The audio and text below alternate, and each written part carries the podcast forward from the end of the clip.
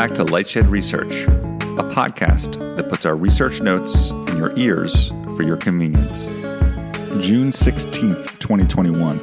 Initiating on CTAC with a buy ahead of merger with Kore Wireless. Today we are recommending Kore Wireless, which sits in the middle of the IoT ecosystem with an enablement platform. This appeals to large enterprise customers implementing end to end solutions or IoT solutions providers themselves attempting to bring their specialized services to a global market.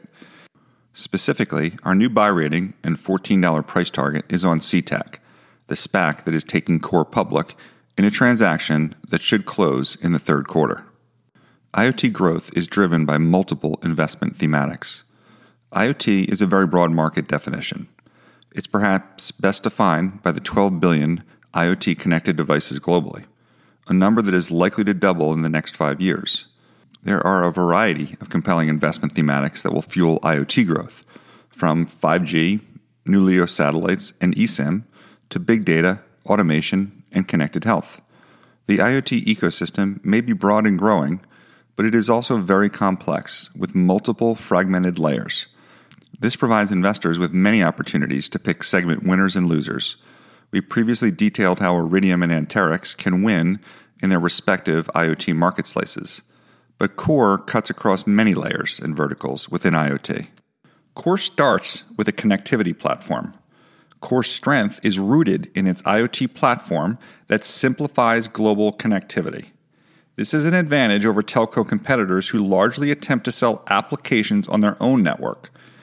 Kore's platform enables a customer to manage multiple terrestrial wireless, satellite, and unlicensed connectivity options like LPWA with one simple interface. The alternative for the customer is to negotiate and manage multiple carrier relationships.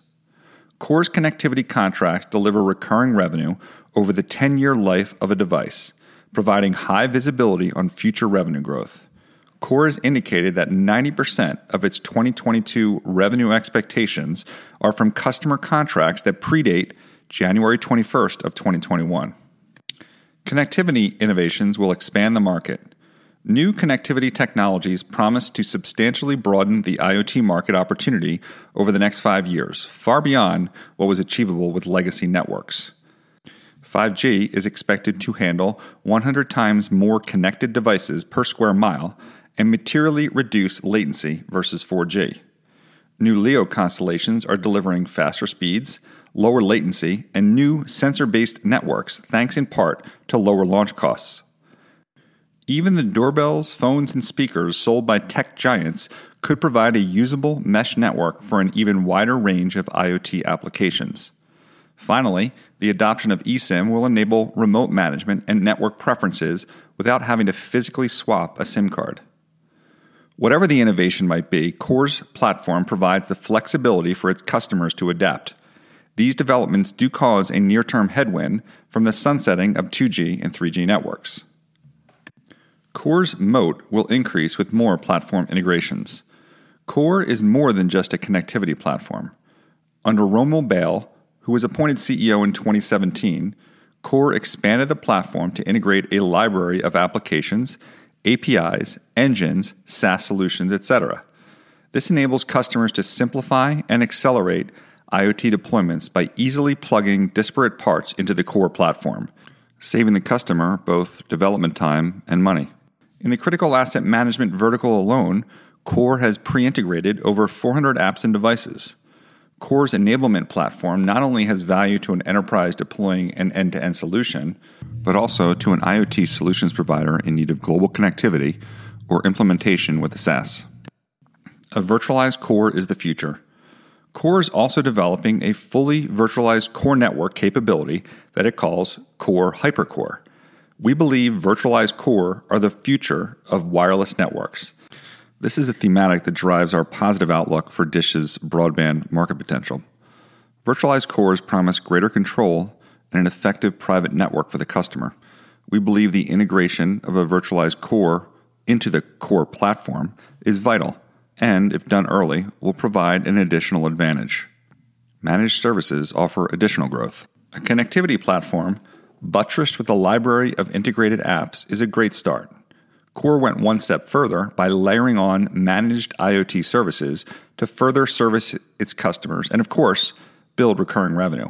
For example, Kore can custom design the device and then handle device procurement, configuration, deployment, management, and even the secure disposal of the device. IoT solutions are often internal projects of the customer, meant to increase productivity or security within an enterprise. A managed service like device management is a skill the customer has not likely mastered, providing Kore with an increased recurring revenue opportunity. Security will also play a key role in Kore's success. Kore's proficiency in security is notable, based on the success it has seen in the connected health segment, where it is pre integrated over 100 apps and devices. Its Security Pro service delivers the real time traffic monitoring needed to gain visibility on abnormal device behavior. Its supply chain management facilities, the key component of managed services, are HIPAA and GDPR compliant and ISO certified. Accelerating growth to the mid teens on a $200 million business. As we exit the pandemic, we expect Kore's revenue growth to accelerate to 13% in 2021 from 7.5% last year, and then into the mid teens in subsequent years. The acceleration would look even more impressive if we didn't strip out the near term impact of the sunsetting of legacy 2G and 3G network connections over the next two years. The result for Kore is a low churn, recurring revenue business offering mid teens growth, a 57% gross margin, is capex light, and already generates nearly $30 million of pre tax free cash flow on more than $200 million of revenue. Kore manages over 12 million devices, which we expect to double over the next four years. Free cash flow. We expect Kore to generate over $100 million in pre tax free cash flow in 2025, driven primarily by accelerating revenue growth trends and a few hundred basis points of margin expansion. This implies a five year CAGR of 28% from 2020 free cash flow of 29 million. We expect Kore's net debt leverage to be under 1.5 times by year end. So the after tax free cash flow will primarily provide management with the ability to further bolster its offering, strengthen new industry verticals through M&A, and ultimately provide a capital return policy. Filling in pieces with M&A. CEO Romil Bahl has also been transforming the company through M&A his acquisition of ASpider expanded the geographic reach of the company, but more importantly, added key eSIM and core networking IP. Kore believes it can layer on an additional $250 million of recurring revenue inorganically within the next five years. We do not include M&A in our estimates. The table below is Kore's illustrative pipeline of deals. The metrics. We are mainly interested in reported revenue and free cash flow as this is what drives our valuation. The company also appears likely to report total connections, a growth metric we always appreciate. Although in this case, it has less relevance given the varied IoT contracts that it signs with its customers. Total contract value could be more indicative of the success of the sales organization during the quarter, especially given that 90% of future revenue is generated by the contracts signed in prior years. We do not expect much variability in margins. Kore's five key verticals are asset monitoring, industrial, communication services, connected health, and fleet.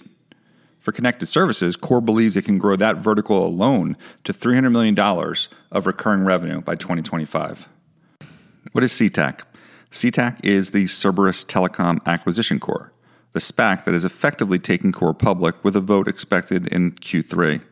Management is led by former Nextel CEO Tim Donahue, who, as CEO of CTAC, co commands a team we have known and respected for over 25 years. We have spoken with most of the team about their target and process in selecting Kore as their target. We expect the approval of this SPAC in the third quarter. $14 price target. Our $14 price target on CTAC is based on the present value of a taxed 2025 free cash flow estimate of 81 million. It implies a 3.3% free cash flow yield on our 2022 estimates of 43 million, which is not taxed. It also implies 20 times our 2022 EBITDA estimate. We expect mid to high teens EBITDA growth in subsequent years. Risks. Kore competes against and is a partner with a number of larger, well funded competitors, whose strategies could evolve as their existing enterprise customers develop IoT. Kore does not own a network, but purchases capacity on a wholesale basis from network operators. IoT use cases and device proliferation may not occur as a, at a rapid pace as many estimates suggest. If CTAC fails to close the merger with Kore, then investors have the ability to redeem $10 per share in cash. Thanks for your interest in this new IoT initiation. If you clicked on the site, there's also a video in there that Romil has done that describes a little bit about what their company does, might maybe better than us. Also, we did a light shed Live with Romil that we can av- provide uh, in replay form, either video or in podcast form. So just send us a note and we'll send that over. As always, if you have interest in looking at our financial model, also just send us a, send Joe or I a request and we'll send that to you. Have a great week.